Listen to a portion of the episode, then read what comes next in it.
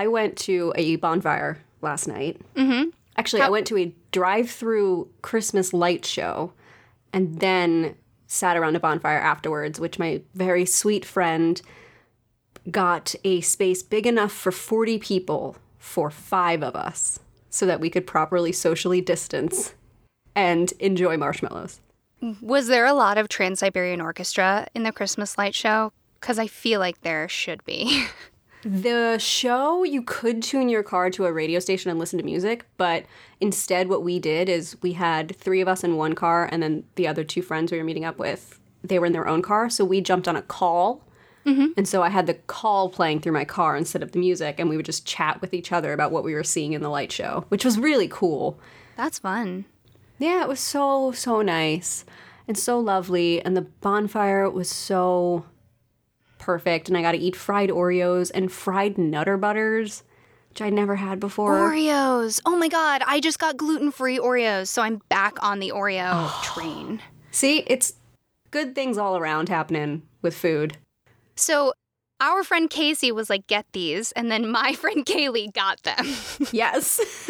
I love that you got to spend time with people in a really safe way. And the fact that COVID has made people more aware of personal space is kind of making me think that a lot of things that we tend to do cramped really need to mm-hmm. be 40 people sized, but with only five. Mm-hmm. it was my friend Emily who booked it, who is a saint of a human. The kindest person. the kindest person you will ever meet. She is the only person I've ever met who out mom friends me. I love that.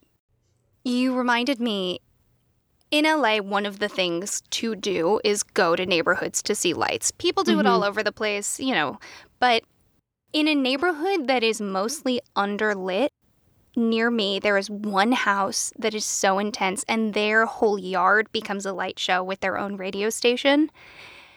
And it is my favorite thing in the whole world. I always bring someone, I get hot cocoa, and I go and mm-hmm. watch mm-hmm. it. And I can't remember if they do this all the time, but one year they had kind of at the end of the radio track, which would loop, they mm-hmm. had a message from Santa.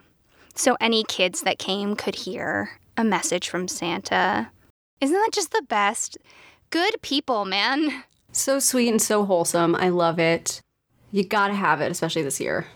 Good people make the world go round. And you know what? Mm-hmm. We are not those good people. Hi, I'm Rowan Hall. And I'm Tracy Harrison. And we're the Willing and Fable podcast, a podcast about ancient myths, local legends, and why stories have staying power. So before we start, I wanted to give Rowan a little gift. Ooh, you gonna be a good person? I'm gonna be a good Santa Krampus. That's what I am. I was looking through some analytics and I wanted to tell you hmm? we hit our whiskey goal. What? We actually are over it. We we've surpassed 300 listeners. And we Um, didn't notice? Oh my we didn't god. notice. we, we kind of blew right past it and didn't notice. Oh my god, I love it when you go off script. I did not know this. So we're rounding out season one. I wanted to invite you, formerly Rowan, to enjoy some whiskey with me in celebration. And to quote Over the Garden Wall, Which we love. You done good, Mr. President. Oh my god. we can actually have whiskey We can. together. Yes. Thank you, Tracy. I couldn't. I know I should have sent you a text or something to be like, we hit our goal, but it was way too fun to sneak it into the script that I had an announcement for you. Honestly, it's better this way. I thought you'd appreciate it. Thanks everyone also for the winter present because that's that's really exciting. I I was not anticipating us hitting any sort of goal by the end of our first year. no. By the end of our first half a year, because we started in June. 6 months, baby. Yeah, we did it. You've just been giving me gifts left and right. Listen, is this the part where I admit that I totally opened the Christmas present that you sent me early? It came? It did. Okay, so Tracy accidentally sent my Christmas present to my apartment because autopilot is strong and she's a mm-hmm. very thoughtful, kind friend. And it came at the same time a lot of Amazon orders that I got came. Mm-hmm. And so I just was opening the boxes and I opened it up and I got to nice tissue paper and there were confetti stars that kind of flew out at me. And Yeah. I instantly was like, oh, this is from Etsy. I did mm-hmm. not order this. And then I paused for a moment and thought I could wait or I could cheer up my crummy week. And so I I freaking opened it, man. It was so charming. There's tea, there's a bath bomb, there's the candles, my favorite part. Of course. I don't know which tea was in yours. I think it was the antiquarian. I got two teas. Mm, okay. The antiquarian and it was a winter one. So it is from Old Growth Alchemy. I found them through this online fair. Oh, we should link it because we you taught me about. Oh, the Darksome Craft Market. Yeah, yeah, yeah. Yeah. In in-person times takes place at an old cemetery that they use the money to help rebuild. You know, it was a very thoughtful present. It had me, us written all over it. So she put her card in, Ashley, and there were, listen, there were jars of tea. So that's loose tea in these beautiful jars. There's wax seals left, right, and center. It's mm-hmm. everything was wrapped. There were these, there was star confetti tucked into everything that was punched out of beautifully textured paper. The bath bomb was all wrapped up. You know, you open it, it smells good. She tucked in some extra postcards. So she wrote a cute note on a postcard and then she wrapped up extra postcards. It's like she knew how much you love stationery. I live and die by stationery. And they're beautiful. I already know who I'm going to use them for. It was, thank you, Tracy. That was so kind. And I'm I, so glad you like it. I have one more gift for you that I, I ordered to my house instead of to you. So you'll actually you'll get to unwrap something when I see you in person. Well, it's for the best because I could just come to your house and go, You didn't get me a Christmas present. What are you talking about? I'm just kidding. I'm just teasing. Um, it was it it was nice having an early present. I'm not gonna lie. But uh, okay, circling back, hitting our viewer goal and getting to have whiskey might be the best present. It's truly mwah, great gift. So, today's episode is inspired by the fact that it hardly feels like winter to me out in LA. One of the things that I miss most about Pennsylvania since I've moved out west is weather of any kind. I miss leaves changing, I miss rain, I miss ice. I miss ice, seriously. But I also miss snow. I truly don't understand why. I think you live in the perfect climate. But regardless, today's episode is really to give Rowan a bit of that wintry atmosphere that she's missing.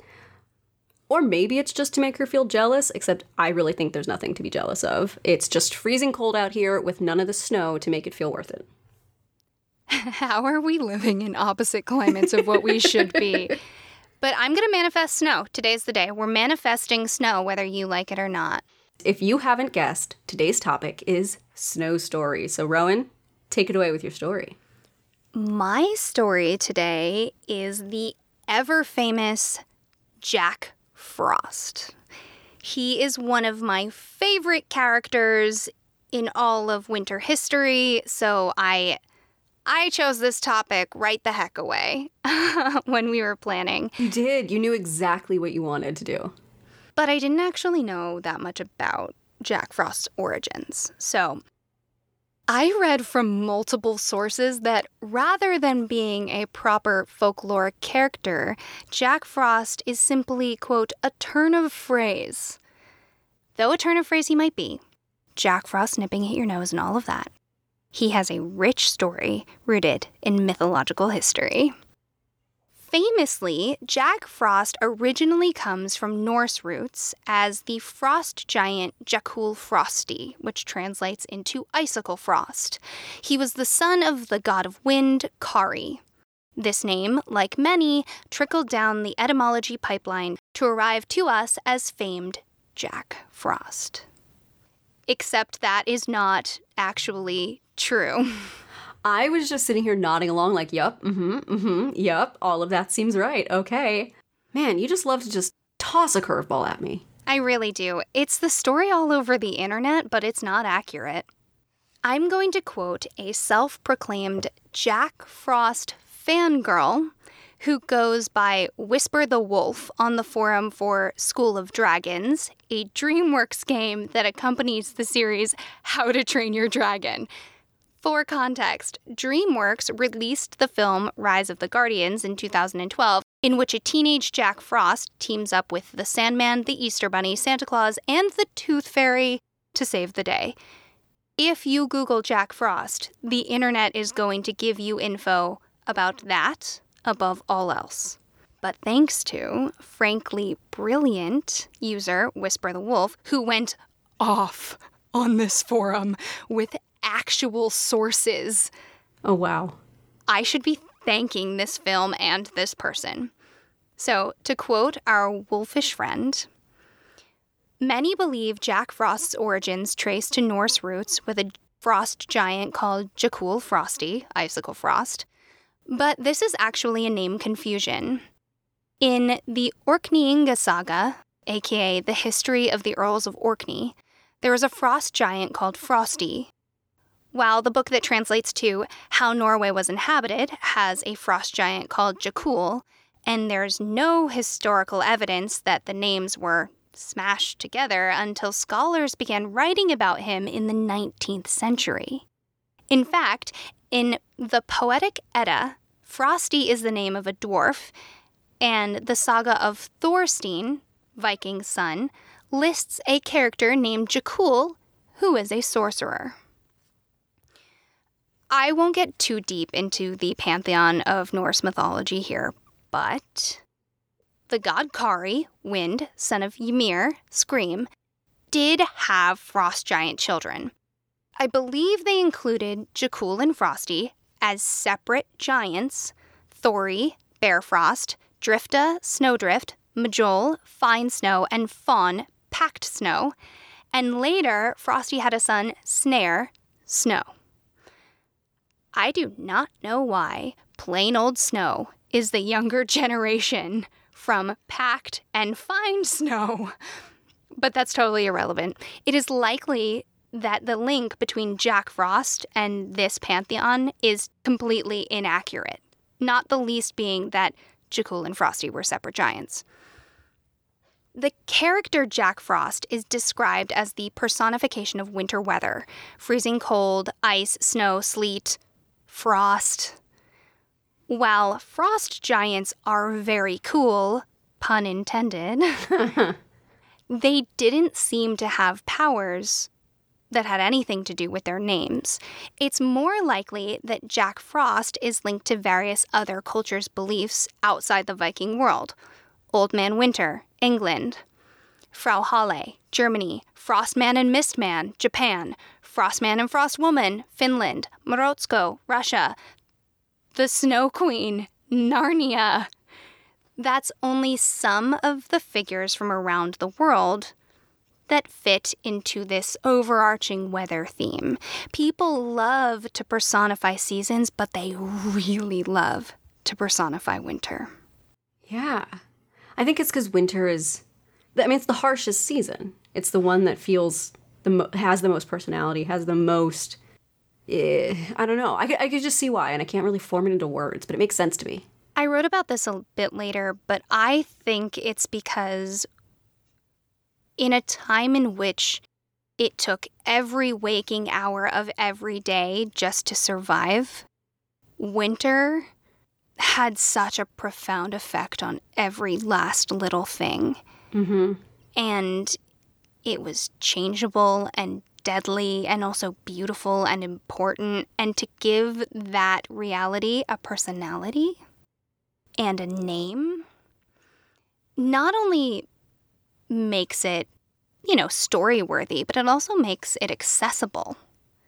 Yeah, I hadn't thought of it that way. That's true.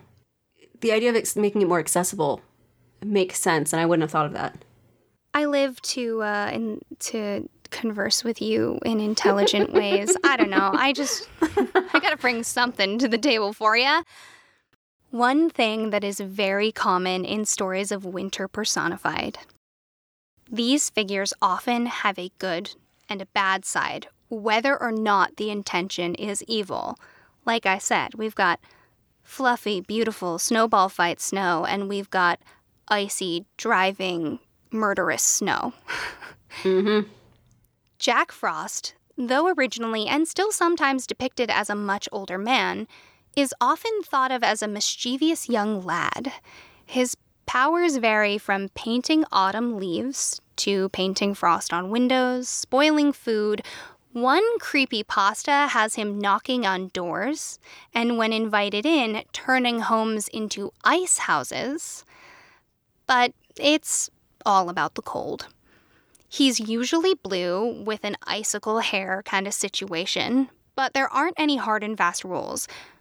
When you're a turn of phrase, uh, there seems to be a lot of wiggle room. Very true. In 1734, what is credited as the first naming of Jack Frost occurred in the book Round About Our Coal Fire or Christmas Entertainments, author unknown. It said, This time of year being cold and frosty, generally speaking, or when Jack Frost commonly takes us by the nose, the diversions are within doors, either in exercise or by the fireside. His first illustrated appearance came on October 5th, 1861, when the U.S. Harper's Weekly published a political comic by Thomas Nast titled Our New Major General. This was a Civil War comic that referenced the speech made by Major General Benjamin F. Butler. He said, Our faithful old ally of the North, General Jack Frost, shall come and clear away the malaria of the South, and we shall march southward from this place, and there shall be no footsteps backward until this rebellion is crushed out of this Union. He was referencing the fact that disease at the time was wiping out Union troops. But why does Jack get to have a first name? Here's a quote from The Word Detective Jack has also been used since at least the 16th century as a stand in for the common man or a fellow, as in, every man Jack needs a job. Oh, yeah. You hear it even today. I always think of when people do like Joe Biden impressions or like, hey, Jack, what do you got going on? Mm hmm. Okay, that's the same etymology. Exactly. I'm learning so much today. Oh, this is great. And Jack Frost, this modern interpretation of him, comes from England and carried very quickly over to the United States. So, not unlike we use John Doe as a stand in, Jack is kind of a cheekier version of that. I will quote my friend of the internet, Whisper the Wolf, again. quote, this was seen in words and phrases like jack o' lantern, man holding a light, jackanapes, a cheeky fellow, or jacktar, a sailor, as well as the many jacks in fairy tales and nursery rhymes. Jack must have seemed like a fitting name for the cheeky, frost fellow that paints your windows but also shatters your jam jars. That sounds like a very, um, I don't know, like an old timey insult. Like, I'll shatter your jam jars. Oh, it does. But not one that a grandmother would say, despite the connotation of jar canning situation. More of like a, a cop, I think. Yes, yes, it has old timey cop insult energy. And I love that for it. All right. so let us have a story about this Jack fellow. For my story today, I wanted to go back to an even younger Jack Frost, before he was a mischievous teen or an old man. Because I like to imagine that he does age, since there are so many incarnations of him. Here's a portion of the 1875 poem Little Jack Frost, a rhyme for Flossie, by Charles Sangster, that gave me a bit of inspiration. Little Jack Frost went up the hill, watching the stars so cold and chill, watching the stars and the moon so bright, and laughing aloud like a crazy wight. One last note before we begin. This story involves the death of a young child, so, like many of our tales, listener discretion is advised. You can skip ahead to 35 minutes and 45 seconds if you like to hear our discussion of Jack Frost but not listen to the story. Once upon a time, in the cold winter woods of the north, there was a boy. Only he wasn't a boy. He was the cold wind and the clinging rime and the snow that fell in fluffy whispers and driving screams. He was a force, like the turning of the world, the rising of the sun, and the falling of the leaves. Until someone whispered his name. People rarely realize it, but they have incredible, magnificent powers to shape and change the very fabric of life's tapestry. They can bring a magical creature into being simply by naming it and believing. One day, he could not remember when, for he did not exist before, a person whispered the name Jack Frost into the wind, and so he became. He would learn, in a time far off, that he had many names, and so many forms and many identities. But this was the time when he was new, and he was only as the people of the wood imagined a small young boy wandering about in the cold that he brought with him everywhere.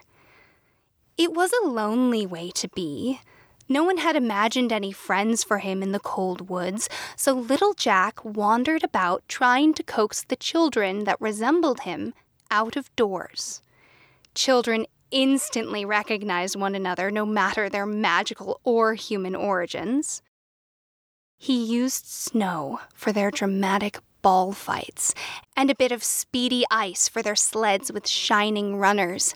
He created shimmering icicles for swords and snacks. He pulled out his shining paintbrush and glimmering paints and left intricate designs of frost across each window to say to the giggling young people, I am here, and I will make you laugh. Come play with me. When he performed his best work, the handful of children in the village spent hours romping in the snow, weaving in and out of trees in search of the best sledding paths, the most secluded groves for forts.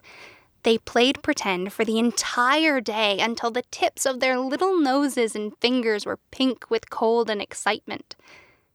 Jack accompanied them, unseen all the time, smiling and laughing as if they spoke to him when they called out to one another he offered them a glimmering wonderland so that he could pretend he was one of the group.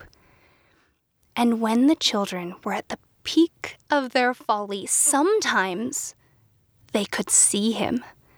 Children still have the ability to see the magics of the world, but only so long as rules and parents and mundanity don't wring it out of them a boy or a girl would look at Jack with bright, happy eyes, and he would smile back his fullest grin at the recognition, saying, Hello, like a cool breeze through the trees.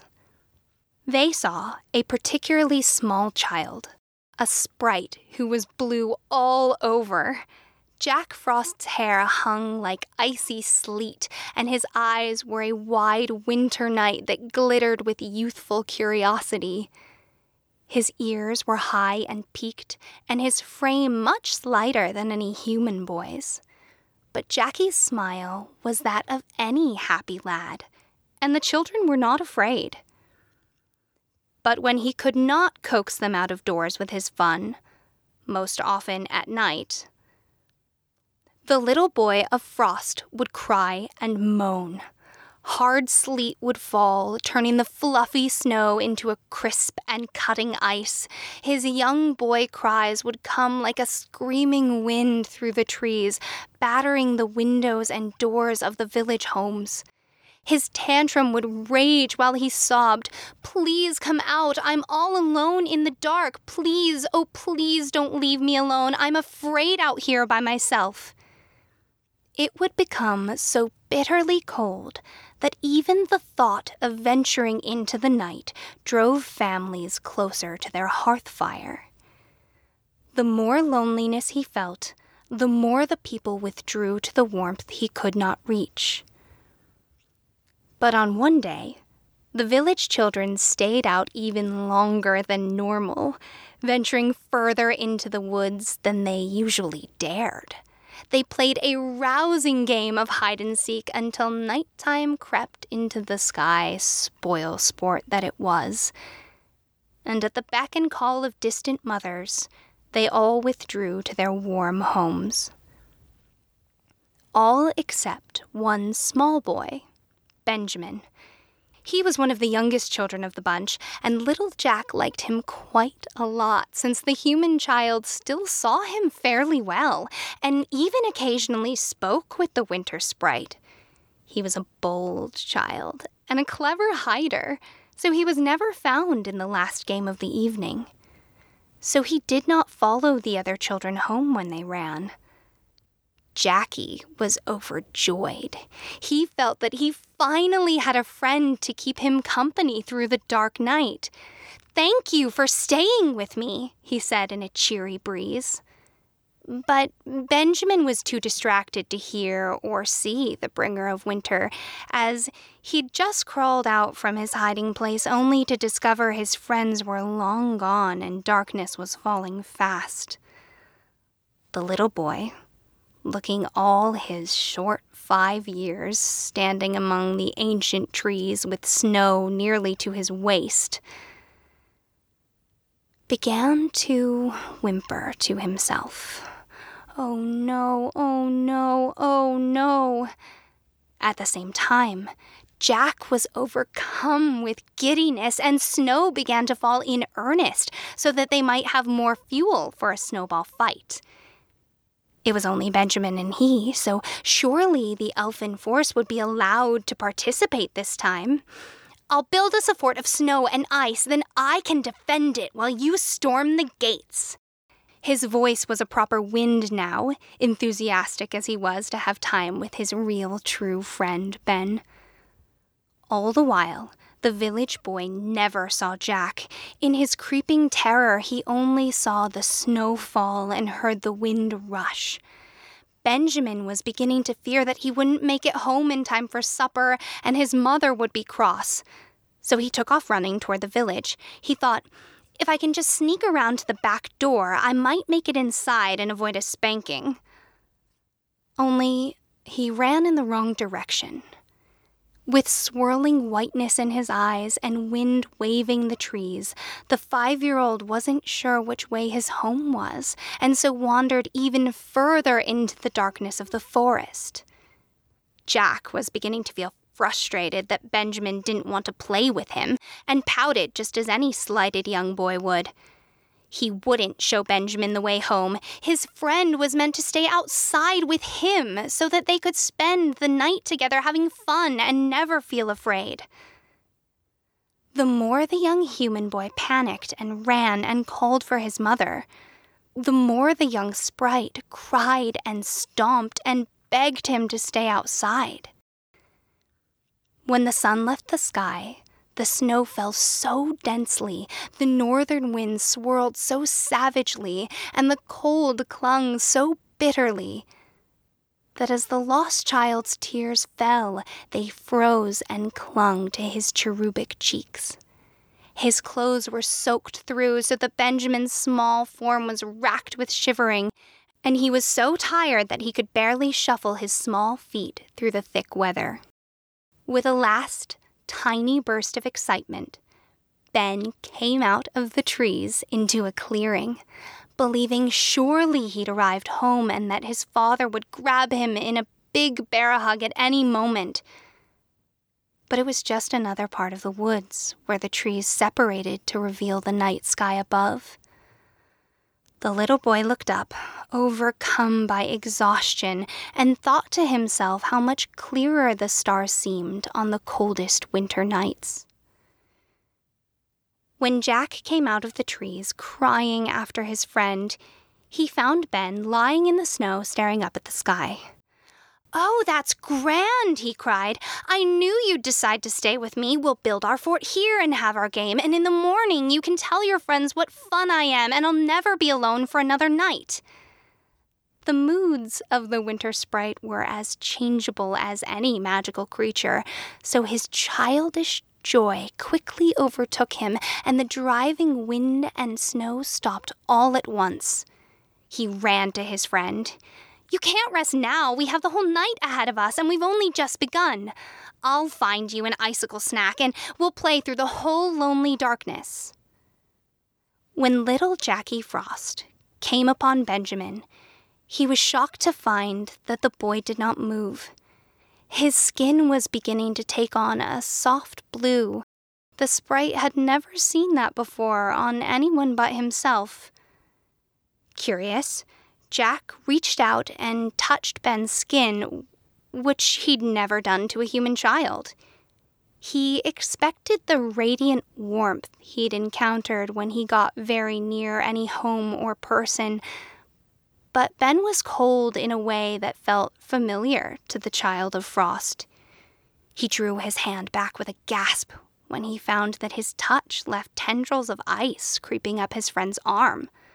But Ben still didn't move. He didn't blink. Come on, come on, Jackie cried, grabbing and tossing up the snow from where he sat next to his friend.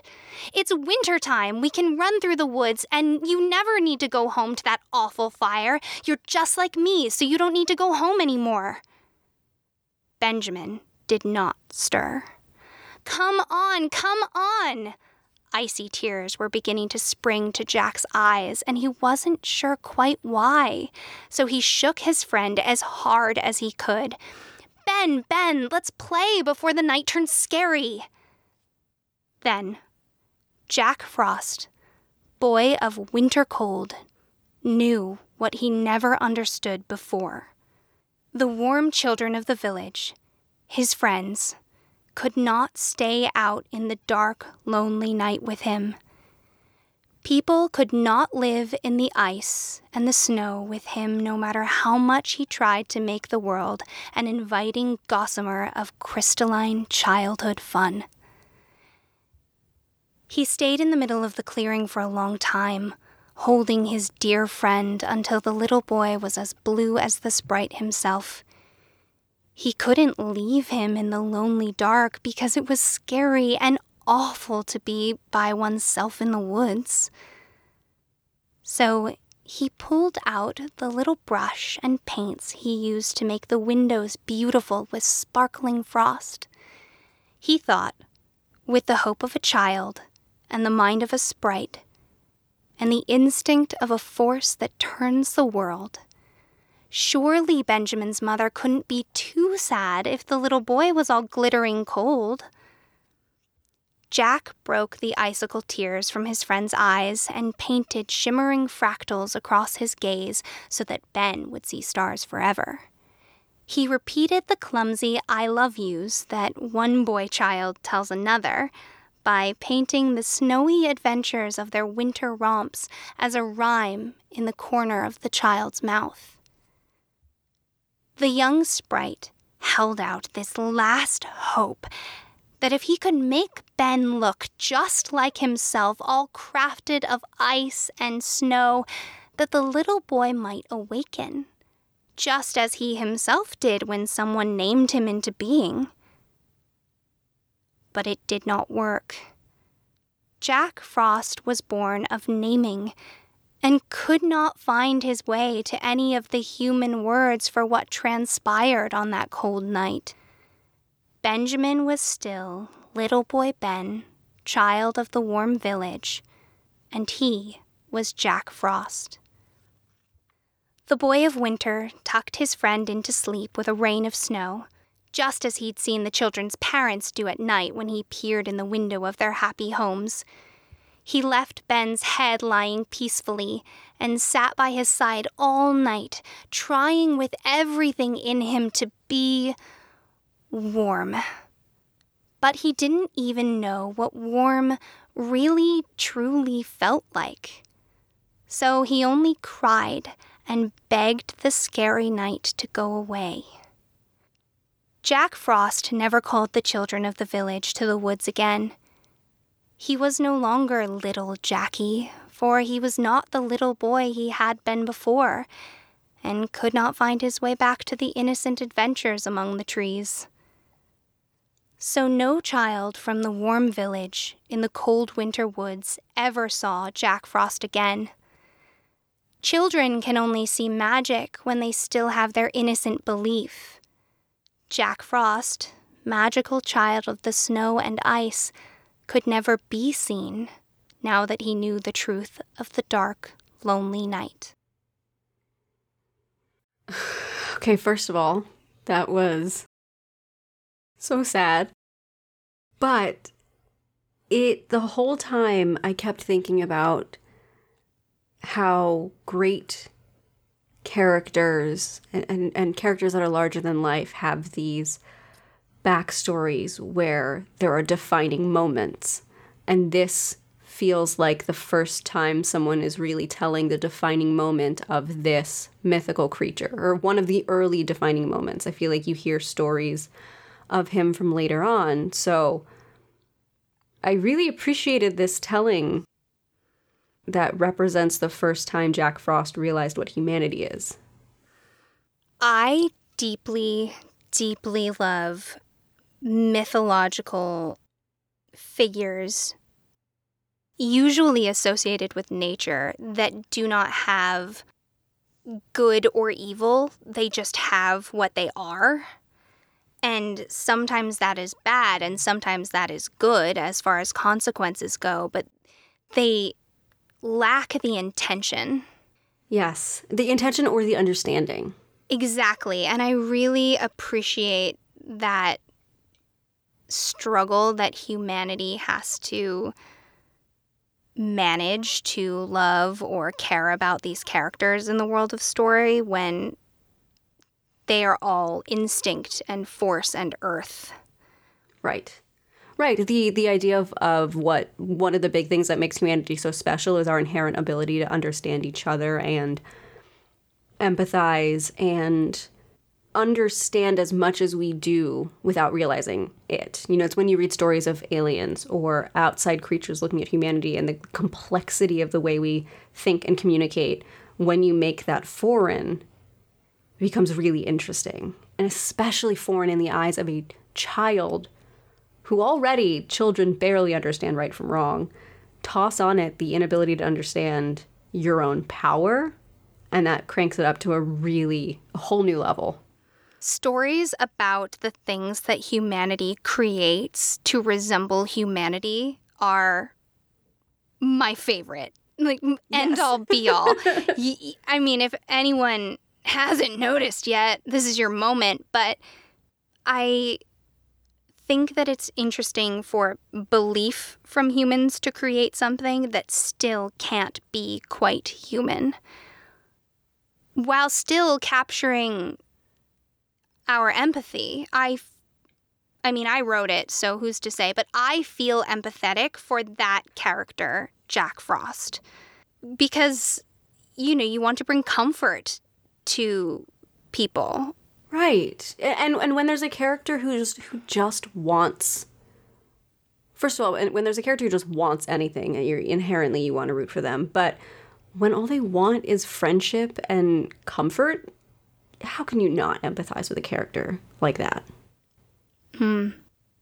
My story was inspired by a myriad of Jack Frost tellings, but especially a small portion of the Meredith Gentry series by Laurell K. Hamilton.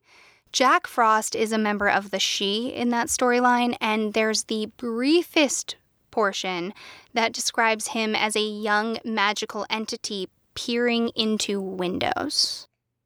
And that image has always stuck with me. So I started there mm-hmm. and built a tale around that idea. Also, I highly recommend that series if you like a very spicy, modern, seelie, unseelie adventure. And you know I do. There was another story that I was once told, and in it, Jack Frost was created when a child who lived in a cabin in the woods and dearly loved winter fell through the ice of a pond and died. He came back to his family some weeks later as cold, blue Jack Frost, and forevermore the woods around the home were winter, no matter the season outside. Oh, okay. So I clearly really like child Jack Frost as a motif, especially because everyone makes winter old because it's the time when everything dies. Yeah. Yeah, and it's harsh and it's it, it can be harsh and it can be bitter and you think of children as young and bright and cherubic. Mhm. I love the idea of the innocent harshness of of being sad and stomping his feet and creating a storm, of being excited and uncontrollably making it snow and, and the the frantic wild nature that can come from that. If you've ever been around a toddler throwing a tantrum, I mean, that's God forbid they have any more power than they have in that exact moment. I would never, ever want a toddler to be able to control the weather. Oh, could you imagine? I barely want them holding a sippy cup while they're throwing a tantrum. So, if I'm correct, your story is not a child snow figure. You actually mentioned my figure when you were talking about your background. I am talking about the German mother of winter, Frau Holle. Hmm. So the story, I'm going to start with my story and then we'll get into some history, but my story my story here is a retelling of the version told by the brothers Grimm. It is the story of Frau Holle and the girl in the well. In the original story, the girl has no name, but I didn't like that, so I gave her a name. Okay. I don't know this one. Okay, well, get ready. A long time ago, at the base of a mountain in a beautiful valley, there lived a widow with her two daughters. One was kind and industrious, while the other was selfish and lazy. The widow greatly favored the second girl, as she was her biological child. The first girl, the kind one, was named Clara, and she was made to do all the chores and housework for all three women. The most important chore, the one the stepmother was the harshest about, was the spinning. Every single day, the hard-working girl would sit in the valley by the well and do her spinning. She spun so much that it made her fingers raw and bloodied by the end of the day. Whatever managed to heal overnight would be ripped off by the next day's work. One day, a day that didn't feel so unlike any other, Clara tried to wash off the reel as it had grown slick with her blood, but as she dipped it into the well to clean, her finger slipped, and she watched in horror as the object fell down and down and down into the dark depths. Tears immediately sprang into her eyes because she knew that her stepmother would be very cross if she returned home without the reel. She could already picture her stepmother shouting at her to just go jump into the well and fetch it back out. So she did. As soon as she jumped, the whole world around her went dark. It felt eerily like when you feel yourself slipping as you fall asleep, only to jerk away and realize that you were lying down the whole time. The world felt off, sideways somehow, and then, just as suddenly as her senses failed her, they returned. Now she found herself in a beautiful meadow filled with incredible flowers. There were thousands of the buds, each in various magnificent shades, sprouting all across the vast fields around her. It was the most incredible sight the girl had ever seen. She rose to her feet and began to walk. She walked all across the meadow, her hand lazily brushing the tops of the flowers, until she came to a cottage. The door to the cottage was open, and there was only one room inside. But she didn't want to intrude, so she simply hovered outside the door for a moment, trying to decide what to do. That's when she heard a voice. Help! Oh, please! Come take me out! Clara rushed in without a second thought. She was concerned for whoever might be in trouble, but when she got in, she found the small cottage was just as empty as she'd first imagined it to be. Over here, the voice cried. Please come take me out, or I fear I'll burn. I've been baked quite long enough. The sound, she realized, was coming from the small oven in the center of the room. From inside the oven. From the bread. Well, Clara wasn't one to turn down someone in need, even a very yeasty someone, so she reached for the baker's peel, a well loved slab of wood by the looks of it, and gently reached in to take out the first loaf. At the bread's instruction, she carefully laid it down to cool on the table near the window. One by one, she took out each loaf of bread and gently laid it down to rest on the table. When all the bread was safely tucked into a large basket, as though it was ready for a nap, Clara wished the yeasty creatures a good day and continued on her way. She walked along a path, and it didn't take her long to hear another voice. She'd only been walking for a short while when she passed by a beautiful looking apple tree. It was tall and proud and full of firm, bright red apples on nearly every branch imaginable. A strong voice cried out, Young lady, please, would you help me out? Oh, I've too many apples on my branches and no way to get them off. If you could give my trunk a few good shakes, that should free many of them from me. Clara, not one to leave a creature in need, even a tall, strong, botanical one, agreed to help. She walked up to the tree and shook as hard as her small arms would allow. One apple plunked softly to the ground, followed by another. Buoyed by her small success, Clara rattled the tree even harder. She shook and shook and shook until a small sweat broke out on her brow and plump red apples fell all around her, echoing a chorus of thank you. When there were no apples left on the tree, and Clara was a heaving, breathless mess, she scooped all of the apples into a pile at the base of the tree so that they could still be close to the branches that bore them.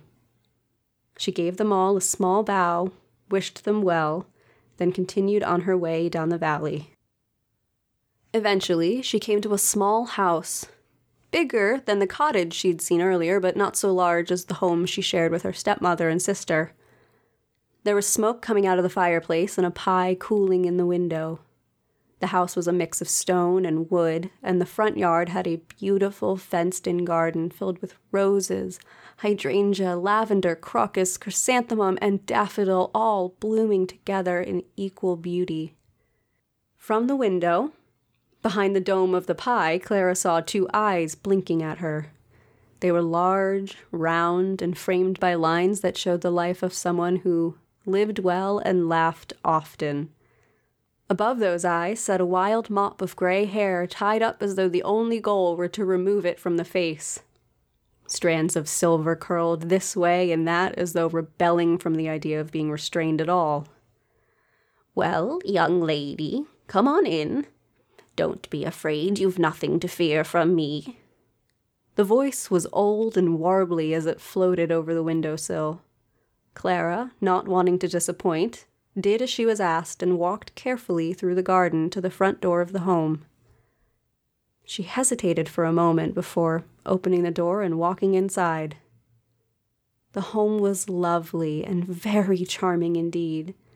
There was a table near the far window with seats for two, a fireplace in the corner surrounded by soft looking chairs, and as she'd seen before, there was a pie in the windowsill next to the door.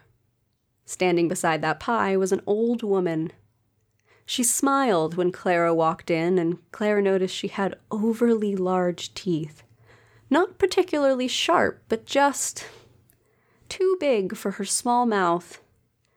It was a little unsettling, but Clara did her best not to stare. Well, said the old woman, what a lovely young woman you are. And more importantly, you seem like a hard-working sort of girl. I have an offer for you. If you stay here with me and do my housework in an orderly fashion, I will provide you with a room to sleep in, food to eat, and free run of the house as you'd please.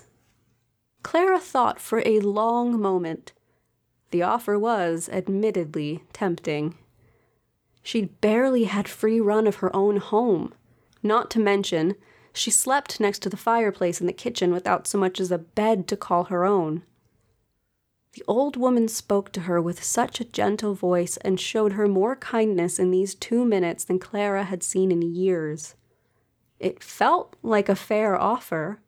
She'd be doing no more work here than she did back home. And the idea of a nice warm bed was so dreamy as to be barely believed.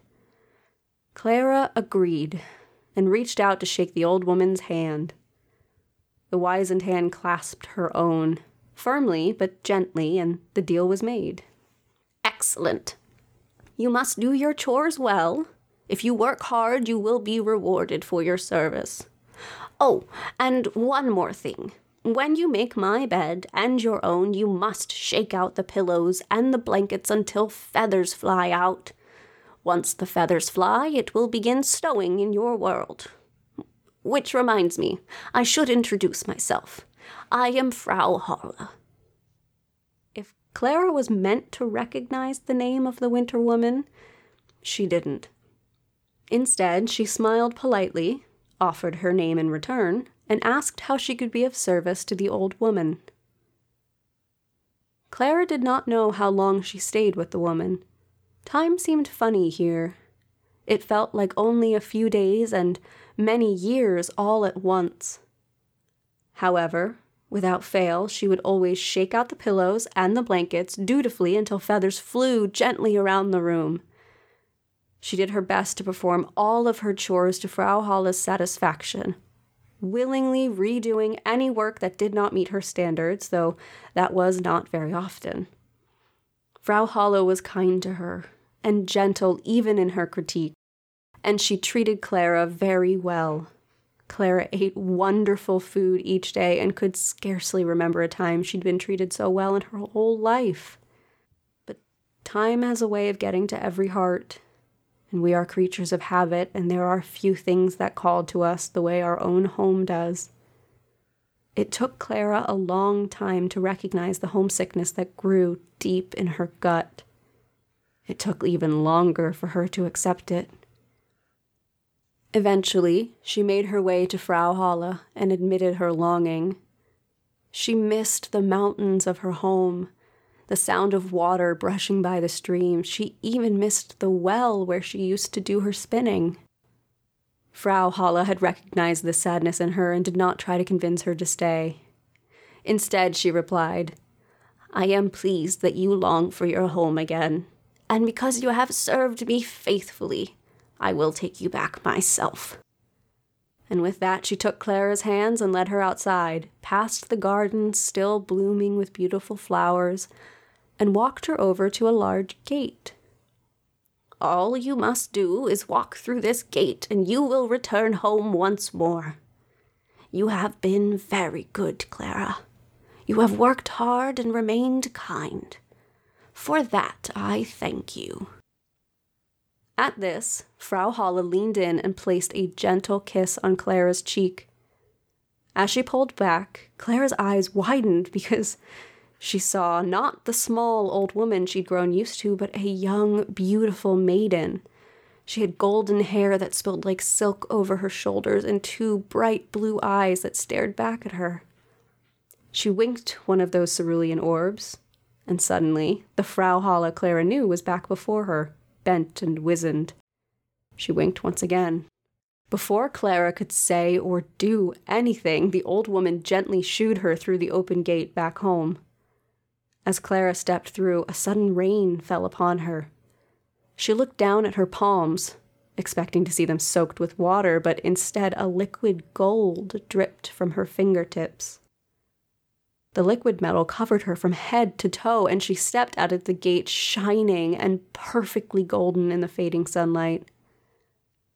At some point, in her shock, she realized that Frau Holle had slipped the missing reel back into her now shining hands. A rooster sat on the well, and upon seeing her, it cried, Cock a doodle doo! Our golden girl is here anew! Clara let out an almost unhinged laugh and, unsure of what else to do, returned home. Upon walking through the door to her house, her stepmother let out a shout when she saw her second daughter. Her sister ran up to her and began trying to take the gold off of Clara's body, but it would not work. Only Clara was able to remove the gold and turn it into a usable coin. Furious at her fortune, Clara's sister and stepmother decided that they too should be given such a prize. They dragged Clara to the well and made her tell them the whole story. As she did so, her sister reached her hand into a thorn bush and pricked her finger. Then she ripped the reel from Clara's hand and without another word jumped into the well. Her journey went thusly. When she came to the oven, the bread called out to be taken out of the oven, but the girl let out a huff. As if I would want to get all dirty and hot from an oven. And she continued on her way. She came upon the apple tree next, and it once again begged to be shaken free of the ripe apples crowding its branches. oh, yes, I will shake you just so an apple can fall right on my head. she replied before moving on. Next, she came to Frau Holle's house, the very place she'd been looking for. When Frau Holle smiled and welcomed her in, she stared long and hard at those large teeth for a very long time. But she accepted the same deal that Clara had, and on the very first day, she worked harder than she had ever worked her entire life combined before this. However, by the second and third day, she'd grown tired and bored of all the chores and barely wanted to rise from her bed, let alone do all of the housework. She never shook out the pillows, never shook out the blankets, and ignored Frau Holle's gentle critiques. Finally, fed up with her uselessness, Frau Holle dismissed the girl from her duties. This was perfectly fine with the girl, as she only wanted to return home through that golden gate and reap her reward. Frau Holle also led her to the gate, promising to give the girl her own special reward for her services. As the two stood beneath the frame, a large kettle full of pitch spilled over the girl, covering her from head to toe in ashes. The girl came out of the well, dirty and covered in gray, brown, and black soot, and the rooster cried again. Cock a doodle doo, our dirty girl is here anew. Has there ever been a fairy tale with a female lead that did not begin with spinning? Um, probably, but not on this podcast. the original story did two things that I changed. One, it did not give Clara a name. I chose that name for her. And two, only described her as beautiful and hardworking, and the other sister as ugly and lazy. And I thought. Of course. Exactly. I thought, you know what? Beauty's got nothing to do with how hard you work. So I took that out. Clara can look however she wants. The other sister can look however she wants but that has got nothing to do with how hard they work. That was a good choice, and I like that she gets a name. Yeah. And I really don't have a problem with the crummy one not having one. yeah, I very intentionally gave no one else a name, but it just felt right, and Clara felt like the right name. Yeah, it's it's very it's pretty, but it's strong. It's got mm-hmm. a lot of vowels. Yeah. Uh, there are so many fairy tales, Grimm's fairy tales, fairy tales from that sort of time period in general where the female lead, despite being the lead, just doesn't have a name. I know. And I didn't like that. And I, I, in the beginning, I did the first few paragraphs where I was like, the industrious one, the hardworking one. And I was like, no, she, she gets a name. She gets a name. She's the hero of her own story. That was more wholesome than I expected it to be. So I'm dying to know where this very maternal grandmother type figure comes from. Also, great voice for her, by the way. Oh, thank you.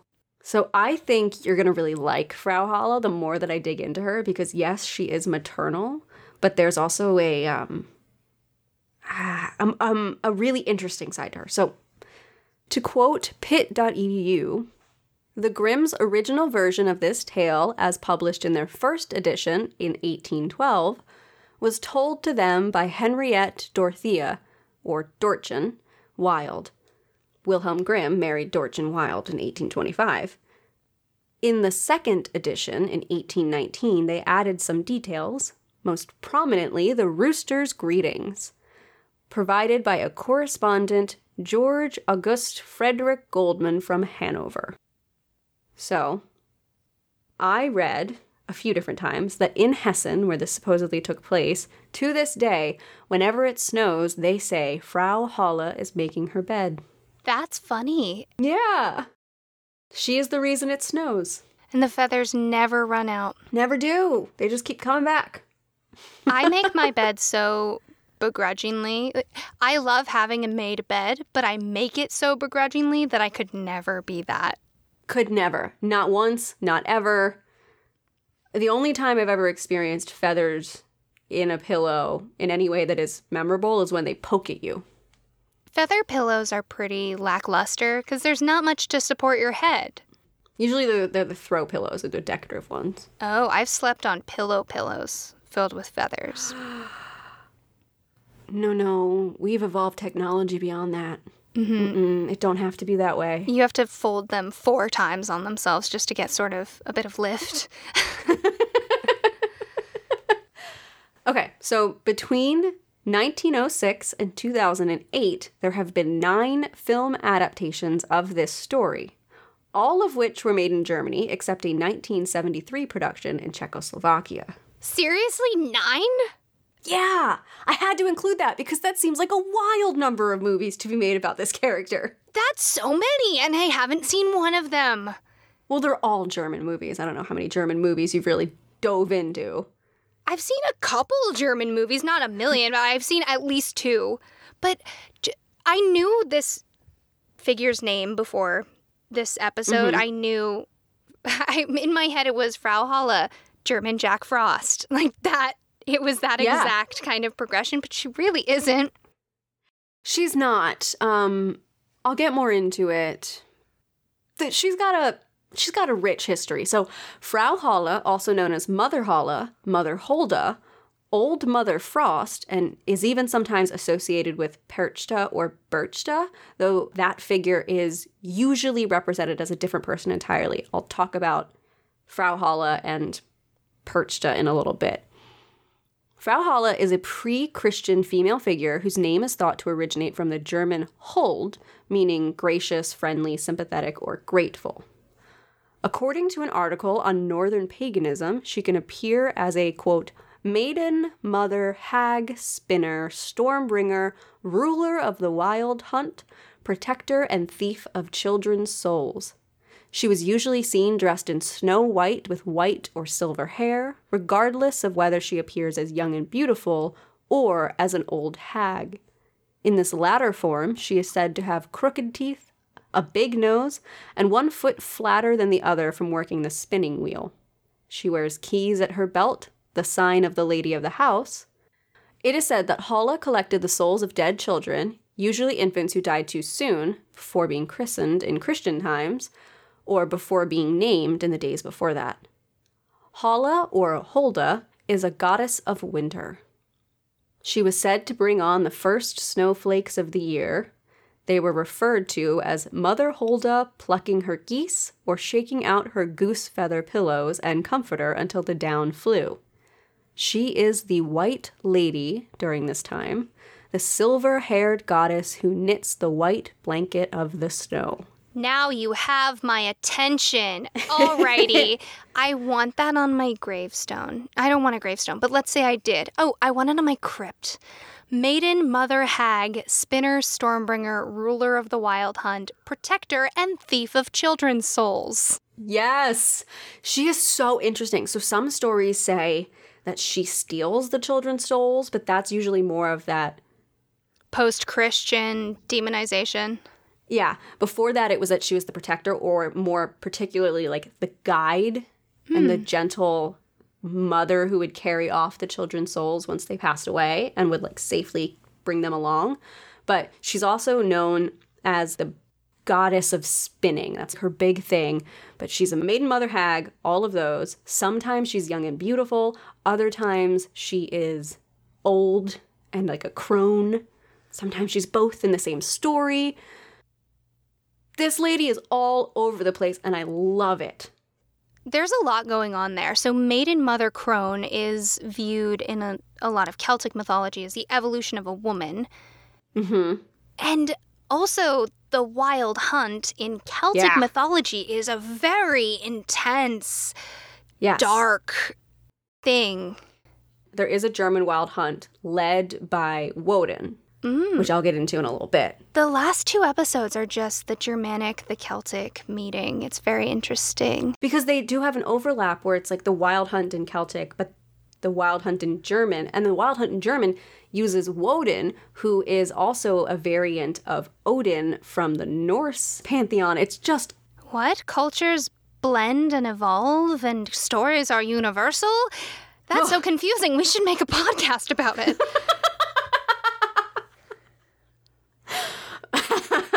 all right. We'll talk about that. We'll talk about a podcast for that. Maybe we'll do it someday. okay, maybe. Maybe someday. So, archaeologist and professor Marija Gimbutas named Hala as having originally been an ancient Germanic supreme goddess who predates most of the German pantheon, including deities such as Odin, Thor, Freya, and Loki, continuing traditions of pre Indo European Neolithic Europe. Oh my god, I'm so sorry. How did we also not consider a battle royale between Athena, goddess of spinning, and Frau Holle, goddess of spinning? My money is um, on Frau Hala just because, from what I've seen, she's all around more reasonable. I mean, I'll take Athena just to, to just to back the other person, you know, goddess of yeah. of fighting. That's fine. Yeah. Okay, deal. To quote Wikipedia, as we love to do, in Germanic pre Christian folklore, Hulda, Holda, Halle, and Halla were all names to denote a single being. According to Erika Timm, Perchta emerged from an amalgamation of Germanic and pre Germanic, probably Celtic, traditions of the Alpine regions after the migration period in the early Middle Ages. Hulda is also related to the Germanic figure of Perchta. She dwells at the bottom of a well, rides a wagon, and first taught the craft of making linen from flax. Hola is the goddess to whom children who died as infants go, and alternatively known as both the Dark Grandmother and the White Lady, elements which are more typically associated with the Grimm's fairy tales as well. Her connection to the spirit world through the magic of spinning and weaving has associated her with witchcraft in the Catholic German folklore. She was considered to ride with the witches on distaffs, which closely resemble the brooms that witches are thought to ride. Likewise, Holda was often identified with Diana in old church documents. As early as the beginning of the 11th century, she appeared to have been known as the leader of women and female nocturnal spirits, in which, quote, in common parlance are called Holden from Holda. These women would leave their houses in spirit, going out through closed doors in the silence of the night, leaving their sleeping husbands behind. They would travel vast distances through the sky to great feasts or to battle amongst the clouds. You brought a goddess, a goddess to end all goddesses, and you really undersold this for me. Like you are delivering above and beyond. I know, I know. I didn't want to come into this too hot and heavy with like expectations. But yo, I love this character so much. Like, ah, she has everything. She has everything. we say often that we love a hag. It's kind of a joke also because, wow, social media and Mm-hmm. the world is really messing up aging as a woman. But she brings so much to the table with her experience. She's Yes. a goddess of so much just history. Yes, she, all throughout every evolution of her, young, beautiful maiden, bringing spinning to all the other women. Cool. Crone who flies through the wild hunt, either stealing or, well, let's go with Crone who flies through the wild hunt, bringing children along as they've passed away and guiding them on. Wouldn't that be mother? Yeah. And then to so that's I guess mother and then crone, hag, witch.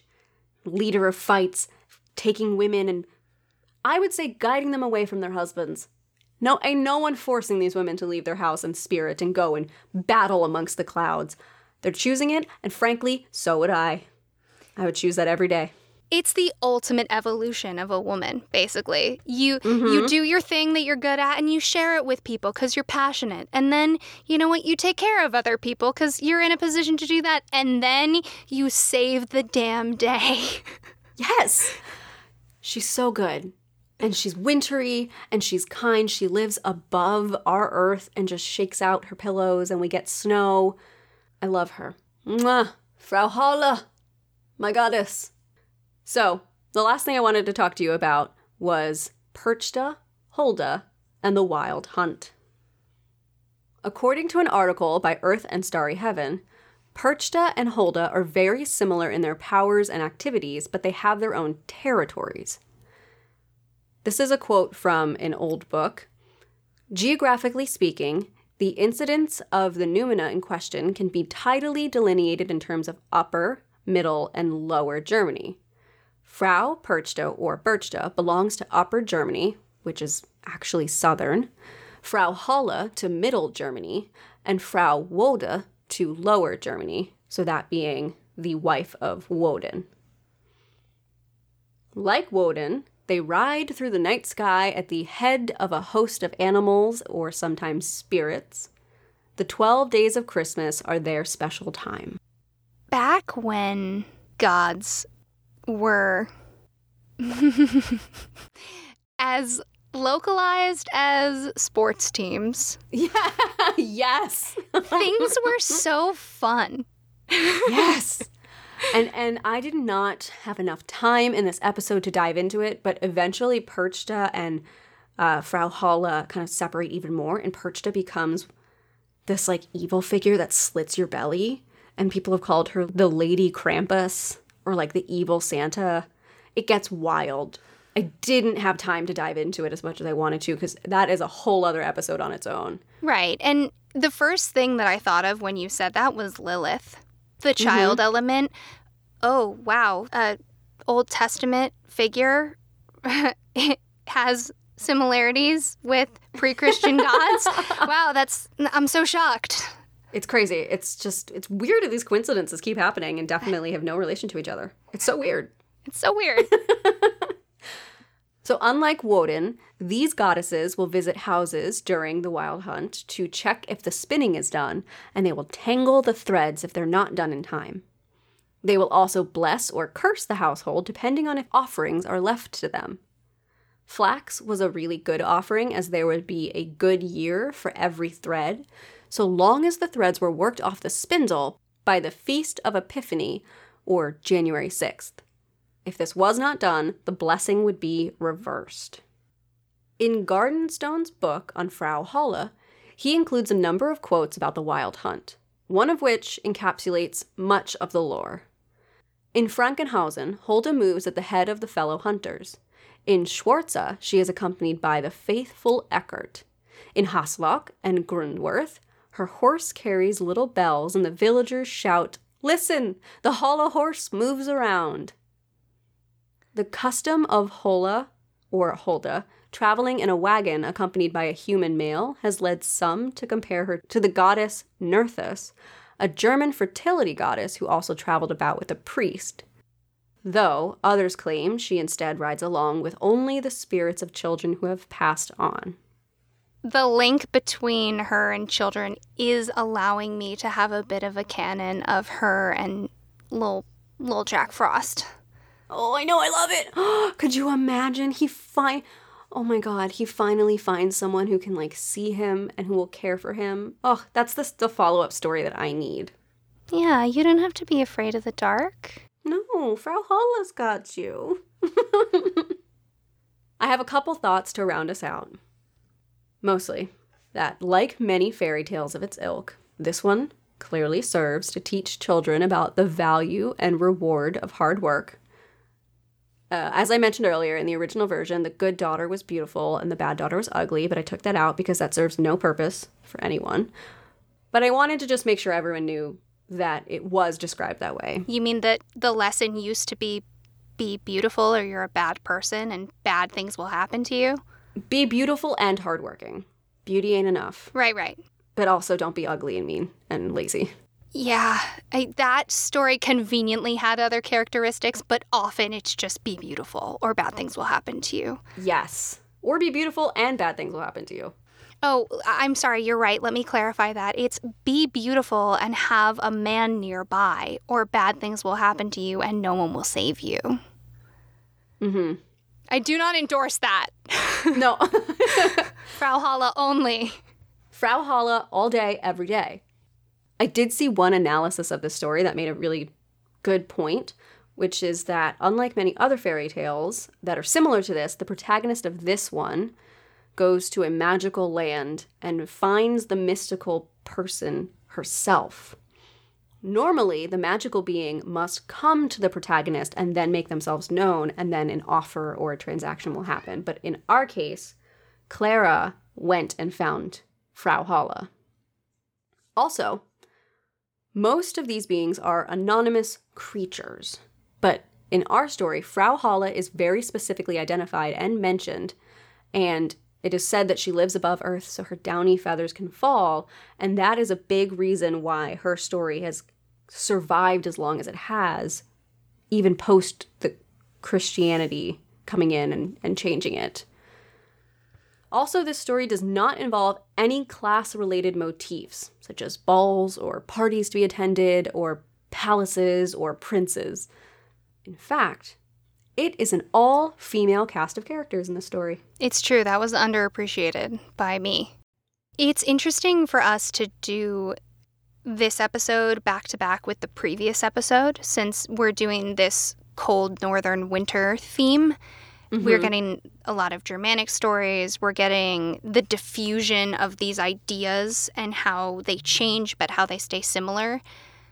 And having so many of these winter tales, which of course are only four samplings, but having so many of them that deal directly with the home really excites me because, from a story perspective, it puts the beginning of the adventure right where you live. Yes. Yeah, I never thought of it that way. It makes it more available and more relatable. And that little voice in the back of your head saying, it could be me too. Mm-hmm. Winter stories are accessible. yes. if you live in a cold winter place. what? You don't really connect emotionally with the stories living in LA? Well, I grew up in a cold winter place. That's not fair. But it's true. We will explore stories not from the snowy north. We promise. It's just so. I just love. The thing that I love about winter are stories by the fire. And Tracy, I think, picked most of the themes for the last few episodes, and she really just gave me gift after gift. Oh, I'm so glad you liked it. I I wanted to I just wanted to feel the winter spirit because we felt the Halloween spirit so fully. We were so into it. I wanted to really enjoy and find the beauty in winter, especially because Rowan knows I become a grump as soon as the weather turns cold. I was not built for this weather. I was built for LA weather. I want LA weather all the time, and instead it is 25 degrees outside right now. All right, friends. In the summer, I'll be grumpy. In the winter, Tracy will be grumpy. we can promise you this one of us will always be unhappy. Oh, no, grumpy and unhappy are different. One of us will always be a little grumpy. This is probably the part where we should announce that this is the second to last episode before we go on a little winter hiatus through the month of January. Yes, so this is not your last episode, but next week will be your final episode for this year of 2020, and we will be back at the very beginning of February. Yeah, we got some fun things to prep in the meantime. Yes, and some sleep to be had. How did I know you would say those exact words? It's almost like I complained to you about not sleeping. Oh, yeah. It's almost yeah. as if that were a thing. We should podcast about it.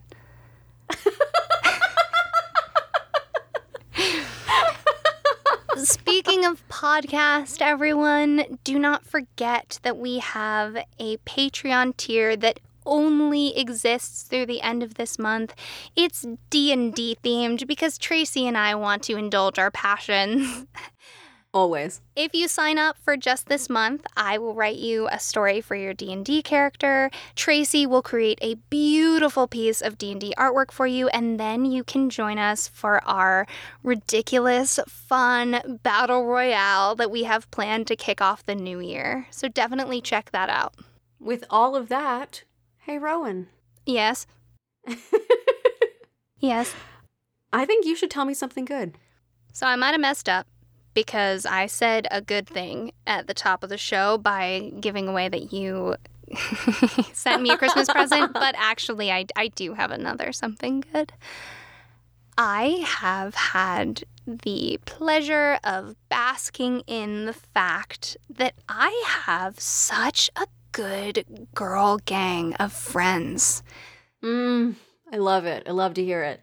I am in a place in my life where all my closest friends, all my closest friends, my couple closest friends are all women.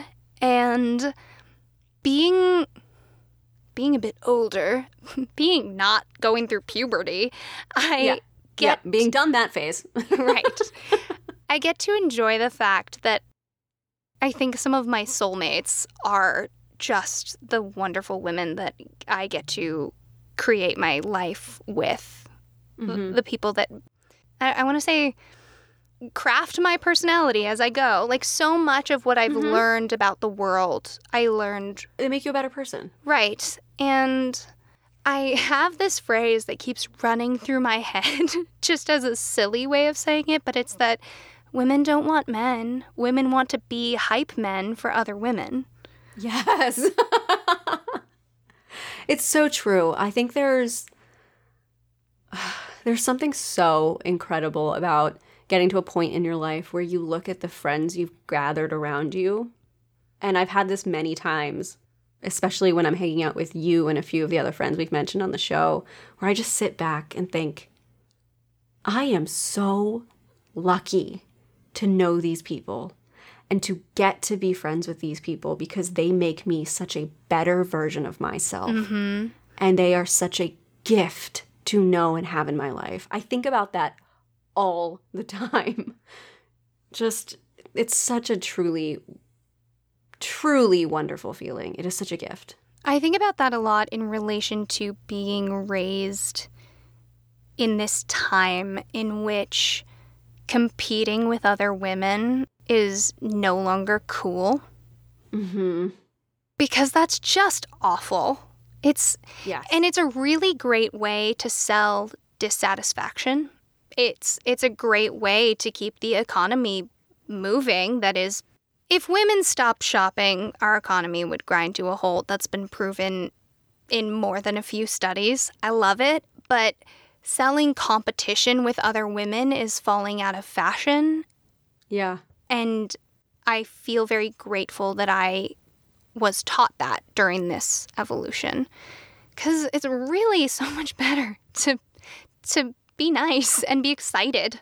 Yeah, and, and and that's I mean it's particularly important for you because of the the work that you do. You know, it's very much I think the realization has begun to come around to the idea of if we raise each other up. What is that saying? If All ships rise with the tide. Yes, that's it. All ships rise with the tide. We're like I work in IT. You know, there's not so much. I would say women in IT inherently are just like, ah, another one. Hello, my friend. Yes, we are together. Right. Like, very. But IT is also just weirdly a supportive area. I mean, in my college, my college friends, I'm still very close to. It was like it's me, one other girl, and like no joke, I think nine other dudes, and we were just so close knit, and everyone was so supportive and like just wonderful. And you don't get that when your major is something competitive like acting. Like I think there's more competition. So I'm happy to hear that you've gotten to a place now where it's really supportive. It's true in acting, theater, the film industry, there's a lot of if I have it, you can't have it. Mm-hmm. Or, of, again, that belief, well, if they're beautiful, I can't be beautiful. And yeah. In my little corner of the world at this moment, that just frankly is not true. And it is so great. 2021 is not allowed to have that good thing. okay. Or, I mean, like, it can't take it away. It has to have yes. it, it can't snatch it. Yes. Tracy, mm-hmm. tell me something good. All right.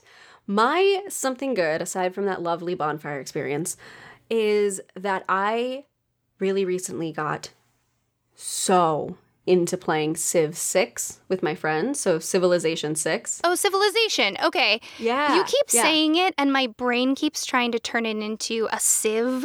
Like that you cook yeah, with? Yeah, yeah, like you where you like shake out flour. Yes, yes. No. no, Civilization. So Civilization 6. Sid Meier's Civilization 6. a bunch of us have been playing, and it's so much fun we're just so goofy. Like I'm playing with Casey, who you all got to meet in the uh, Winchester Mystery House episode. So I'm sure it is no surprise to you that her her style of naming cities is off the charts, just buck wild. At one point, they had Rasputin's Winter Wonderland. Uh, that was Casey and Emily's city. Oh no, that's a story we have to cover. We do at some point. Rasputin's Winter Wonderland noted.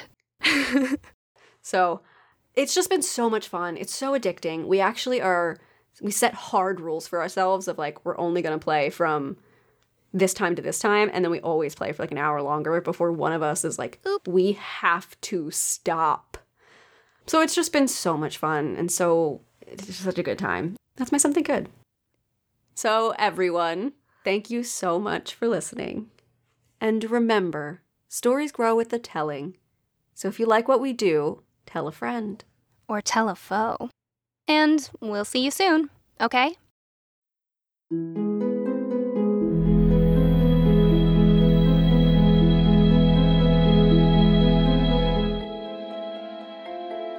Thank you so much for joining us for the Willing and Fable podcast.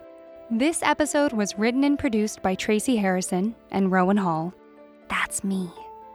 Our music was written and performed by Taylor Ash, and our logo is by Jamie Harrison.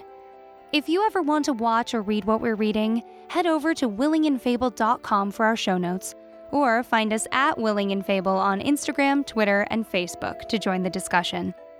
We hope you'll rate, review, and subscribe to our podcast using your favorite listening source. And check out Willing and Fable on Patreon, where we have more than a few surprises for you, including custom artwork, stories, and access to our secret Discord channel.